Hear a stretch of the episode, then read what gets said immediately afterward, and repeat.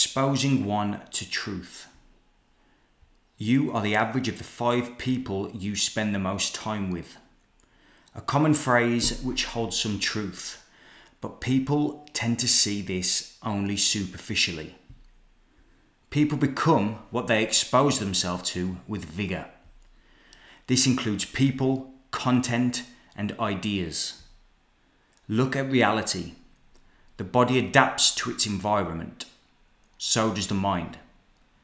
If a man eats a 100 donuts a day, he gets fat. If a man watches mind numbing television, his mind is numbed. One's life is a reflection of exposure.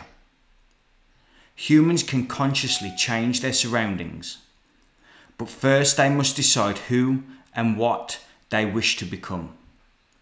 A path is revealed by choosing the desires with earnestness and not before. Therefore, authentic questions open the doorways to an infinite number of corridors. There are no rules here. The mind is the only limitation. One can even choose to go nowhere purposefully. Some might say that this is the wisest path of all. It is also the most difficult.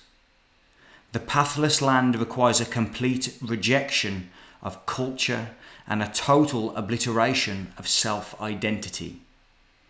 This is why obsessed people do not fail. Their entire being is that of the thing itself.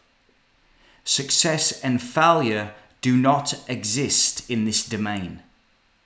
There is only one outcome. The world knows this as mastery identity collapses into action. I and the Father are one. Expose well.